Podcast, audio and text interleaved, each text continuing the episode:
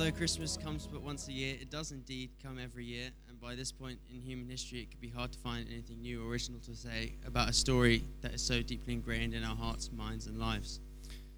What is there to be said about a story that is so familiar, one which we have heard and enjoyed since childhood? I've found that sometimes this overfamiliarity can come like a, a pane of opaque glass over the truth of Christmas and can sometimes lead to one becoming a cynical Scrooge or to take the heart of Christmas for granted and miss the point. There are many other things in the world, aside from our own familiarity, that can get in the way and distract us from the heart of the Christmas story. It was maybe at the end of October, early November, when I saw an advert. I'm not sure where it was, might have been in a magazine or on TV or somewhere, for a credit card solely devoted to the Christmas period, period allowing people to more easily afford all the financial burdens that come when December rolls around. Uh, I certainly felt that sometimes the feeling that is most at the forefront of this time of year is that striving expectation to have, to make the perfect Christmas the best day possible, one which can only be made by buying the right things from the right companies, the right shops, the right turkey, presents, trees, and all that jazz. This is at least what we are constantly told and exposed to non-stop by media and advertising, no matter how nicely dressed up it is in cuddly bears and cute carrot characters. All I Want for Christmas is Crippling Debt is not a song I want to sing at Christmas. And thus, for this season, uh, for many, has become a dying burdensome obligation to big business rather than a heartfelt reflection of God's love to us. And I could go on about this side of Christmas, but as I want to make less of an emphasis on it, I think that's all I'll choose to say about it. And then there were many other things I could have shared about this morning. I could have talked more about gift giving, about family, friends, is Santa Claus real, or the right level of celebration in the holiday season, is Christmas a pagan festival? How should we behave at Christmas time? But then I thought, we've all heard those messages an awful lot in our lives, many, many times over the years, and perhaps there was something else I could talk about. So instead, today, uh, I thought I'd try not to speak about anything new or rehash any cliches. Instead, I thought I'd focus on a few simple truths. I think that as people, we need constant reminding of simple truths.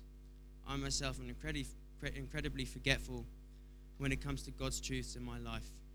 I find myself sometimes gently slipping back into old, unhelpful patterns of behavior and forgetting the peace, joy, patience, comfort, and power that comes through a relationship with Jesus.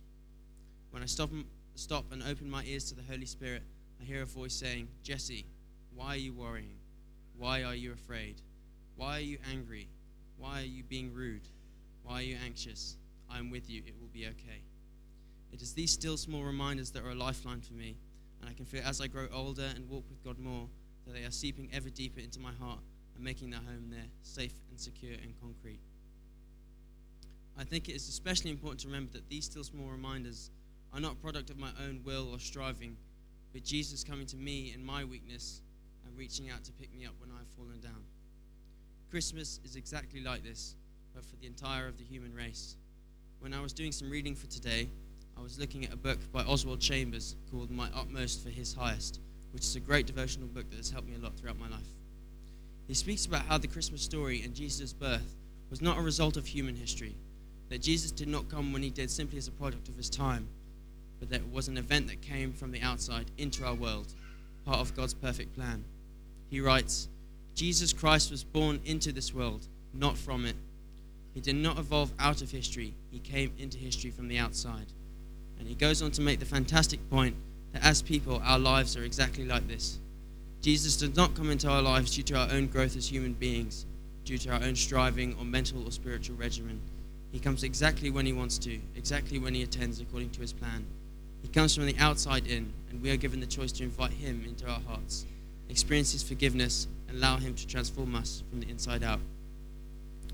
When this idea is the centerpiece of our lives, the centerpiece of our Christmas time, then all other puzzle pieces fall into place as if by accident. If we understand God's love for us, we will be able to love others. If we understand God's gift of grace to us in our hearts, how much more easily will we be free to give generously? And if we are assured of God's provision and peace, how much more are we able to have peace when we give generously? That really is the heart of Christmas. Emmanuel, God with us. And not only Christmas, but every day of our lives Every day we walk and call ourselves Christians, followers of Jesus. We live by this idea of God being with us. That's what Christmas is about accepting God into our hearts from the outside, experiencing a transformation from the inside out, knowing His forgiveness, grace, and love in your heart, and then sharing this love with everyone. It is God's amazing miracle of incarnation that made Jesus' sacrifice on the cross possible, that ultimate gift of love to all of us. Once we have been per- loved perfectly despite all our imperfections and been forgiven of them, we are then able to love each other with that same heart. I hope you have a very Merry Christmas full of joy and peace and love, knowing that you are loved and are free to enjoy everything that God has in store for you. Thank you.